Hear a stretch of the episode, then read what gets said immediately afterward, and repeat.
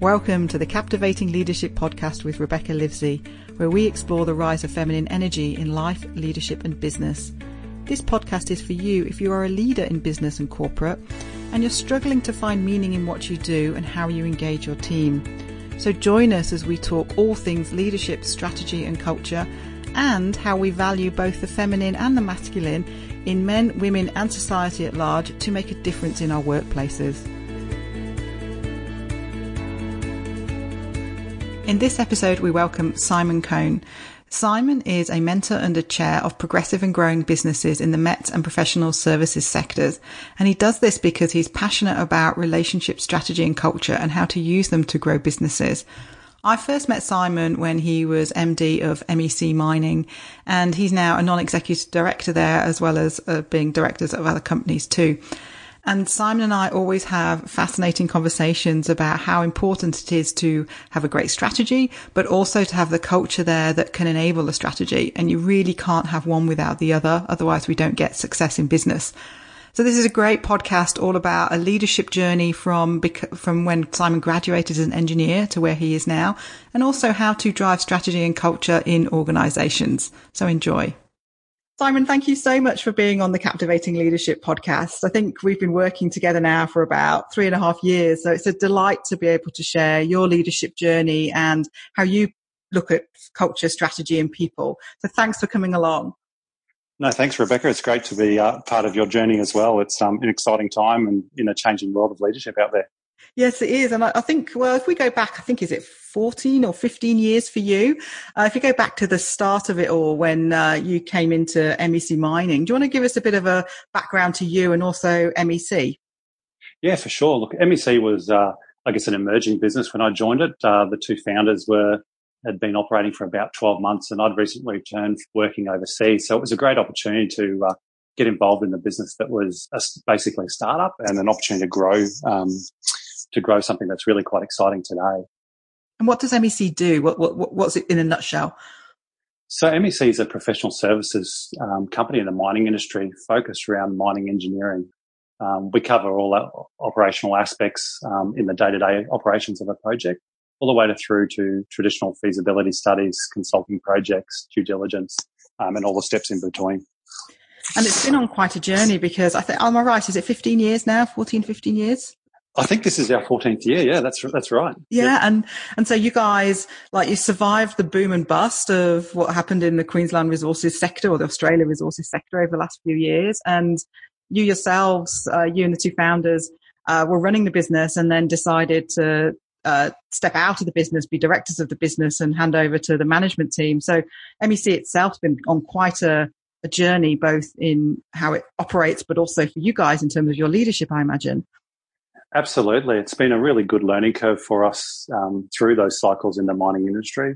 Um, if there's one thing you can be sure about mining, it's never constant. The uh, the cycles really do move up and down sharply, and it really gives you an opportunity to learn and grow as part of that um, if you're willing to take that challenge on. And if you look back, so you've got an engineering background, yeah? And if you look back to when you graduated and you'd been overseas and you came into this opportunity, I'm always curious about people's leadership journeys, especially those that have gone through the, uh, like that come through the technical way of skills. And so they've got technical skills and then they mo- go into leadership roles, and what the challenges are. So what, tell us a bit about your leadership journey and what you learned along the way. Yeah, it's, it's, it was quite an interesting start for me. I, when I first graduated from university, um, the mining, we were actually in a mining downturn, um, and it was actually hard to get jobs. But I was fortunate enough to land a job um, where I ended up operating underground um, with equipment for almost two years. Um, and that's where I actually had my first leadership opportunity. I, I started on the crews, you know, driving trucks and, and operating bits of gear and labouring. Um, and then I had an opportunity to take on a just a shift boss role for a, for a few weeks, which was my first sort of foray into leadership. And I basically got thrown in it because um, the uh, the shift boss didn't turn up for one of his uh, rosters. so that was my, that, that was the deep end for me. And um, but you know what I learned from that is I built really good relationships with the people I was working with on a day-to-day basis in that time. The foundation of leadership is trust. And because of that trust that I built up with these guys, they really supported me in that journey. Even though it was for a short amount of time, they really supported me in taking on that role because they knew I was new to it as well. And um, they, they wanted to support me rather than tear me down um, for the opportunity. Oh, that's, yeah, that's great. So the relationship piece came out early for you in, in your leadership journey. Absolutely, yeah, absolutely. It's it's it's sort of something I've always seen as fundamental to what leadership's about, um, the foundation of trust and relationship. And I know from working with you for the last few years that culture in, in organisations is absolutely one of your passions, and how to get culture absolutely humming and getting results, and everyone still, you know, getting results without ruining people. And so, uh, yeah, I'm curious, what are some of the things that you guys have tried and succeeded, or tried and failed at, even in, in the culture space? How do you, how do you drive the culture of M E C? Oh, look, it's a, it's a great question, because it's an ever-changing, um, I guess, goalpost for us, because um, businesses evolve through their journey of growth, and people come and go, and, and things change in industry as well. So I think that the, the key thing to culture is being nimble with it and continually adapting um, as the needs change of the business and the market changes. But the one thing that, again, underlies that is if you're building that off a basis of trust and strong relationships, um, to me, they're the core foundations that uh, make a culture strong. And then people always know that you've got their best interests at heart with the decisions you make, um, and then they're willing to back your plays. And that's what you want from your culture. Mm. A team, team that's going to back the plays you make. And what have been some of the challenges, like the hard stuff to to implement when when we drive a culture? Yeah, look, the hardest the hardest stuff that we faced was as the mining spun from boom to bust, um, we had to let some people go, um, mm. and that was really tough um, in a culture that was built around relationships and and being a close knit family. Um, and so that was quite a challenging time for the business. Um, yeah. But we did that in a way that I think was uh, really respectful, and a lot of people came up to us after that process and said, look, that would have been a really tough process, but we really appreciate the way that you guys handled that and went through it. Um, we know it's not easy for the people left, but we also know it wasn't easy for you guys to make that decision. Um, but, uh, yeah, and to me that's when you know your culture's working, when people come and give you that sort of feedback um, yeah. about the hard decisions you make, not the easy decisions. Yeah, because they, they've, they've seen, even though it's personally impacted them, they're also seeing the impact on everyone else around them. So there's a definite core theme of relationships coming through. Absolutely. Absolutely. Yeah. It's fundamental to, particularly in professional services businesses. Uh, we're not a widget factory. Um, you know, we live and die by the relationships that we make and create and maintain. Um, and I think that, that really goes to the heart of what makes a, a successful professional services business. Yeah. And how important, I had this great conversation the other day with another leader, and his first question to me was, what makes a great culture? And my response is always, it, actually, it's great, a great culture is awesome, but if you're not getting results, then it doesn't matter. And so mm. this link between strategy and culture, knowing what the work is, knowing what the outcomes are, and having the culture there to deliver it is, is really important. So how do you balance off that, this, this strategy outcome focus that I know that you have completely deep inside you and it's like very driven to get results, with yeah. the culture side, which some people take culture to mean we have to be nice to everybody. Like how do you, how do you make that balance? Yeah, look, it, it is tricky, and, and you're right. Like, I've got a very dominant personality, and I'm not afraid to to admit it. Um, but it is it is driven by the desire to benefit everybody as a whole, and sometimes you just do have to make those tough decisions. Um, and and that's what leadership's about. Um, it's about making decisions, um, about moving forward with the best information you've got at the time, um, and doing that knowing that you're making, I guess, the best choice you can for the business you're operating and the people that have entrusted um, their careers to you. Yeah. Um, and, and then the culture, because the culture's so ingrained in that with um, relationships, that um, the trust piece ties it all together um, is what I find. So people trust that you're making the best decisions you can for the business, um, and you have to move forward. But ultimately there's some people that are never going to be happy with all the decisions you make, and you've just got to say, well, look, that is life. Um, you can't please everyone, um, but you do have to make decisions. You can't not make a decision because you might upset some people. Yeah, and that's the difference, isn't it? So culture isn't about whether everybody's always happy. It's about, yeah. um, oh, have we got the right behaviours and values in play that are going to deliver the results that we've set together, or the outcomes that we're looking for as a business? That's right. And you're dead right there. It's about the values, and it's about the alignment around those values and those outcomes. Um, culture and strategy both fall apart as soon as um, – the values and, and outcomes are not aligned mm. within a business. Yeah. I truly, I agree with you. I think alignment is one of those key issues that so many businesses face. And, you know, people think that the size of the business, the minute businesses get big, that alignment's even harder. But I mean, to be honest, it, it sits across all sizes of business, doesn't it? If there's no alignment, it, it it's yeah. difficult. Yep. Yep. Yeah. yeah, it's like it's like a marriage. You can have have alignment between two people, and you can not have alignment with two people. So it, you don't need a big team to for alignment to be critical. Yeah. Yeah. And what's, I, I mean, you've also been like partnered with me on my journey over the last few years. And mm. I know we talk about feminine energy on this podcast. And I think I was saying you're like, I don't know, the second or third guy on the podcast, even though we talk feminine energy, it's not about gender. It, it, it's currently got genderized language, I suppose.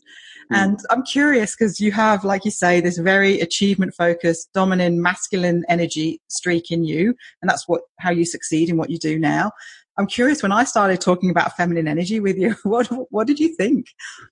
Um, it was it was something where I was pretty unsure when you, when you first started talking about it, but I was pretty curious as to what it meant and how.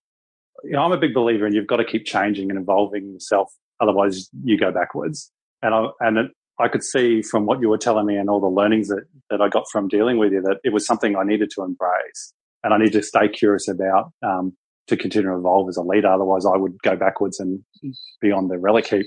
So, um, and I also recognize that, you know, because I do have such a dominant personality, you've got to find ways to balance that out.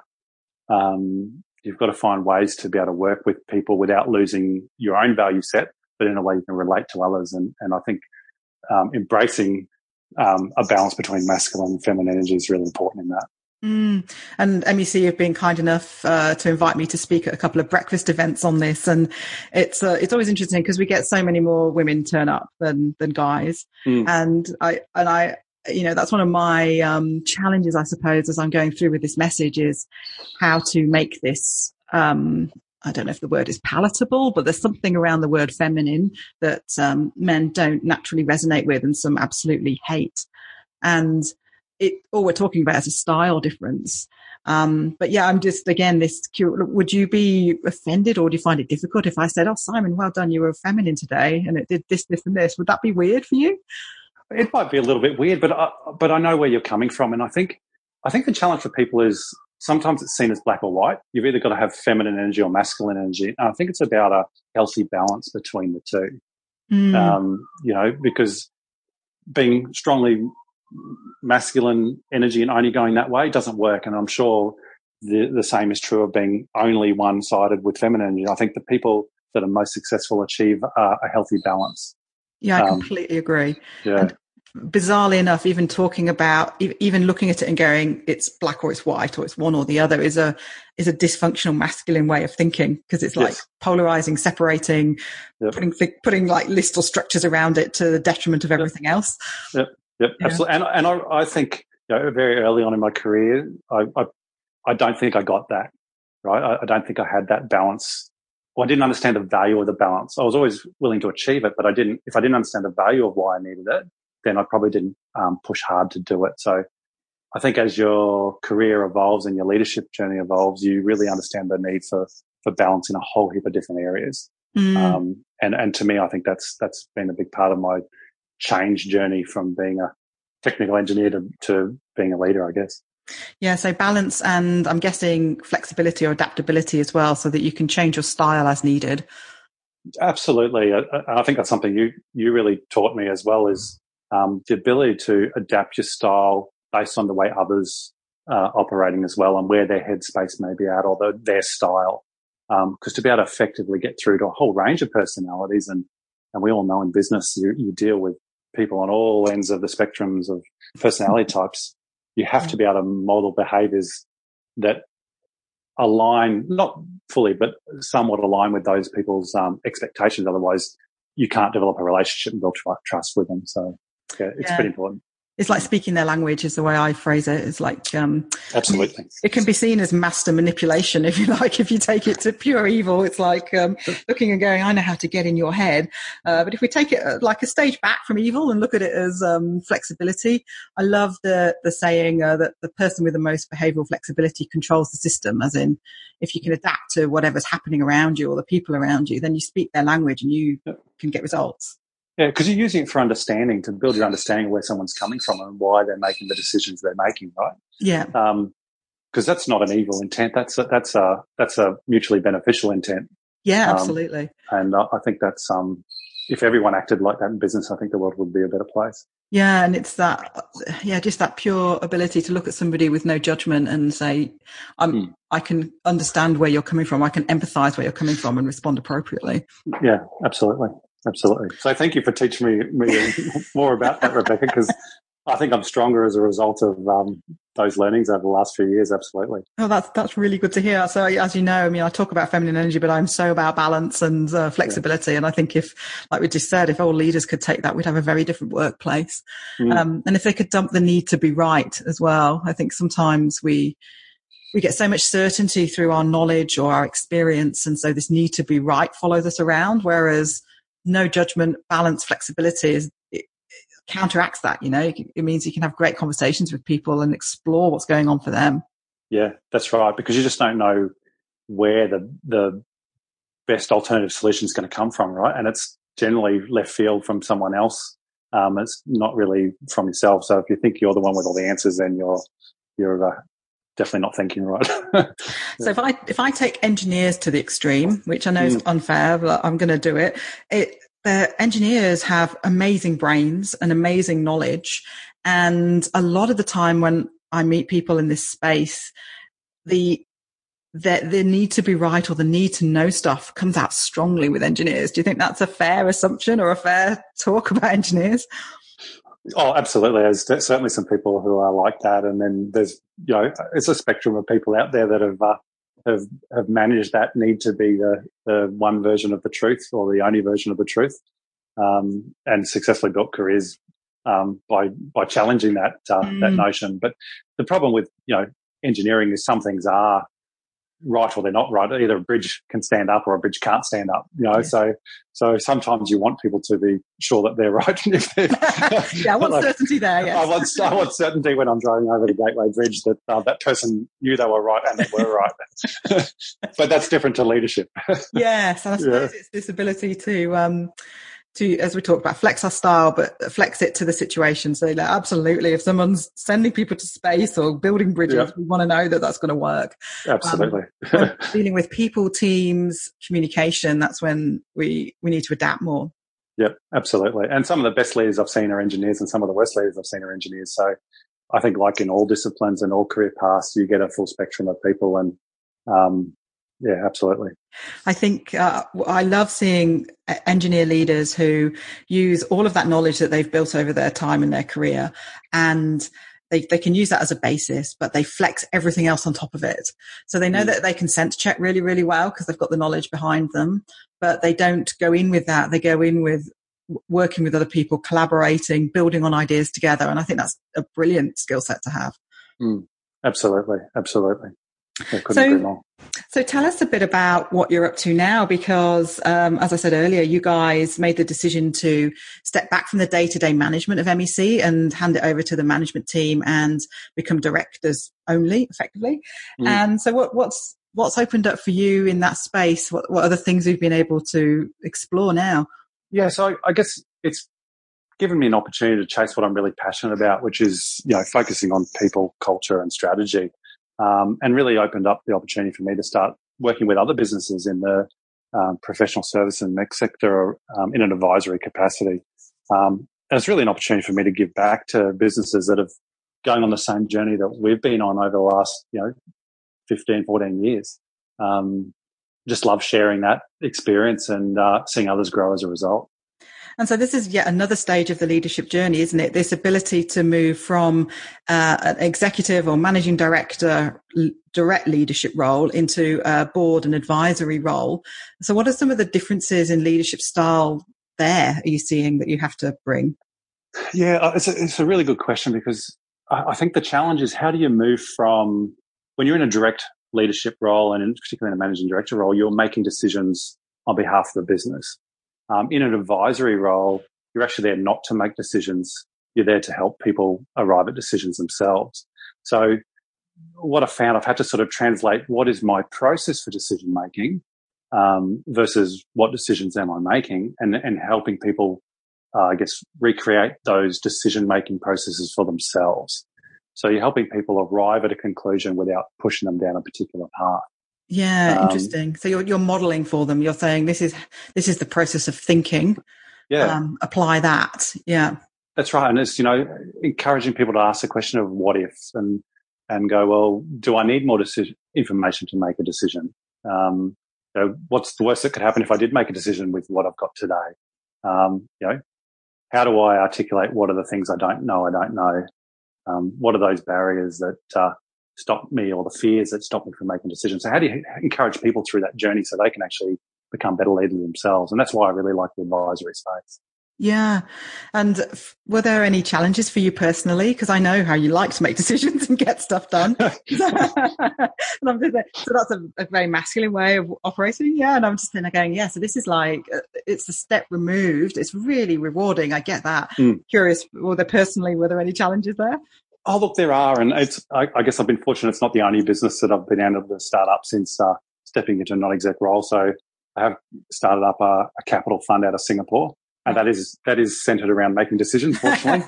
Yeah, you still get the so, I, so I can still, yeah, that's right. And I think it is about um, not denying what my underlying drivers are, um, but going, well, how do I fulfill that part of my needs? Uh, and I can do that through one particular type of business, but how do I also fulfill the needs to help other people and continue growing relationships and, and culture and, and strategy, which is another key passion of mine. How do I how do I allow multiple paths to start to to be created and move forward? Oh, I love it, because it's a balance again, isn't it? It's like going, there's these different parts of me and how what drives me. And I know that good life is having those all satisfied in some way. So it's brilliant. Yeah. Yeah. yeah. And knowing that you don't have to get it all from the same place. I, I think that's probably one of the mistakes I made early on in my career, expecting my job to provide me with all the satisfaction. Mm. Right. And, and becoming, becoming the job rather than it becoming a part of who I am. Um, if that makes sense, I, I think I think realizing that you have to find fulfillment and, and a satisfaction from a range of things, not just your career. Completely agree. And I, uh, I talk to people about making sure that they've got many vehicles in place to meet their needs, and the job mm. or the career or the business, whatever it is for them, is only one of them. That's right. Uh, and mm. there's so many other ways to make sure that you're living a good life in that way. Yeah, yeah. Because yeah. life is short. I think you you told me. Um, Once if you count up, count up the number of weekends you've got left and how many games of golf that is, it's pretty depressing. So, yeah, well, you're a little bit younger than me, I think, but we're both similar age. So I yeah. think yeah, we've got about forty years or two thousand weeks left. Yeah, and I tell you what, I, I'm going to need more than two thousand weeks to improve my golf game, that's for sure. So I, if um, I'm thinking about key messages from you, so because you've had such an interesting career, business, leadership journey. So I think there's some key messages around if you're, if you're a technical engineer and you want to move into leadership, what are some of the things that would be useful from your experience? And then there's some key messages around how to drive a culture in an organization. So do you want to give us a couple of insights into the engineer, the technical engineer to leader journey? What would be some key insights for you there to pass on? Yeah, I think one of the key insights I took me a while to have was that I didn't need to have all the answers, and that to trust other people to deliver them for me and allow others to make mistakes but guide them through the process um, mm. is one of the key things. Because if you are positioning yourself to always be the one to come up with all the solutions, you can't transition out of that uh, and move into a leadership role. So, um, you know, to lead large teams, you've got to trust a lot of people. Yeah. Um, and you have to reach that position of trust very early. Um, so you've got to embrace that others, um, are experts in their field. You've got to embrace that they're not always going to be right and will make mistakes, but you've got to be supportive, um, in the culture that you create, um, to allow, um, mistakes to be made, but for the process to continue to move forward. Yeah. And this, um, this piece around not having all the answers, it's coming up, coming up a lot. And I think, um, you said something there about trusting early. And one of the things that people say to me is, well, I'll give somebody trust when they've shown that they've earned it. Yeah, and it doesn't I'm, work like that, no, does it? I'm like, what if you gave trust first? How different yeah. would it be? Yeah. So yeah. very conditional. People have a very conditional perspective of trust, and also respect. Like, I'll give respect yeah. when I'm respected, type thing. Um, yeah, well, it's a chicken and egg, isn't it? Because if you give someone trust, then they actually start to build respect for you.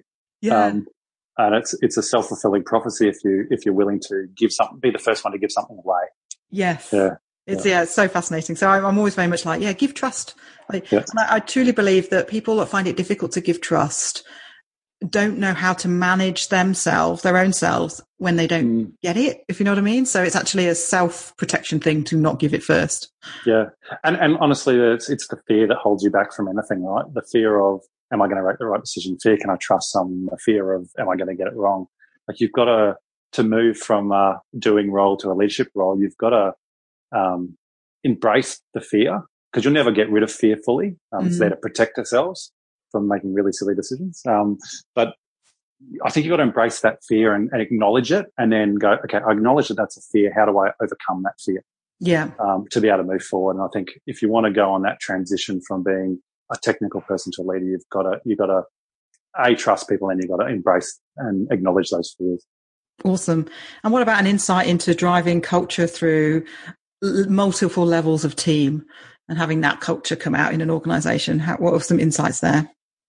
I think you've just got to have a crack, to be honest. Because um, there's uh, the one thing I've found, like, I listen to a lot of people, listen to a lot of podcasts, and there's no one size fits all for, for generating a great culture for a team, right? No. I, I think the bits that I found, I cherry pick bits from everybody that I, I meet, and yourself included, right? Um, mm. Stuff, I find that stuff that really resonates with me, I can apply in a really honest and open way, in a way that people go, he believes that. Like, you've got to believe in what it is that you're trying to put out there as the culture of your business. Yeah. And then people will follow it when they can see that you believe it and you walk that talk. Yeah. Um, and yeah, I think so. One of the critical parts of that, so we talk about driving culture and everyone thinks it's actions that you need to take at an organisational level, whereas a lot of the time it's you as a person, like like you say, are you walking the talk? Do you have really great functional behaviours? Do you yeah. embrace uncertainty? Do you make mistakes and learn from them? All of those things, which are a personal self-awareness piece, yeah. rather than it just be about what what plans you drive through an organisation, I suppose. Yeah, absolutely. I think I think you might have said to me once, it's, you know, also your ability to show vulnerability um, is, you know, a really great pathway to building trust with people. So. Um, Yeah, I think that's another important part. You, no one's infallible. Mm. You know, we all make mistakes, um, and we're all people, right? And people relate best to other people, not robots. So be a person. Yes. show that show that, show that you're a person. Yeah. Yes, completely yeah. agree. Yeah. And that's just such an awesome note to end on, when we've been talking about people, culture, strategy, leadership for uh, the last half an hour or so. So Simon, thank you so much for being on this podcast. It's a pleasure to have picked your brain. Um, and I look forward to connecting next time we catch up. Fantastic, Rebecca. Thanks for having me. And um, best of luck with the podcast series. It's, uh, I'm looking forward to listening to the other speakers you've got going. Wonderful. Thank you. Thank you. Thank you so much, Simon, for being on this podcast and sharing your insights. I love your messages about moving up an organization from an engineer all the way up to leadership and board roles. And I think there's some great insights there for anyone who has aspirations of that journey too. And always, it's great to talk about strategy and culture and how we need both. If you're interested in connecting with Simon, go check him out on LinkedIn. His name is Simon Cohn, and that's spelled C O H N. And thanks again for tuning in, and we'll see you next time. Thank you for listening to the Captivating Leadership Podcast with Rebecca Livesey. If you enjoyed this episode, please head on over to iTunes and leave us a review, as this helps us spread the message and keep the conversations going. If you'd like to find out more about Rebecca's work, go check out her website on achieve lead succeed dot com, where you can sign up to receive her ebook on the five C's of feminine energy and a video of Rebecca talking about leadership and feminine energy. And we've also got a Facebook group where we talk about all things leadership and culture, particularly around masculine and feminine energy. And that's called Captivating Leadership. So you're very welcome to join us there too. See you soon.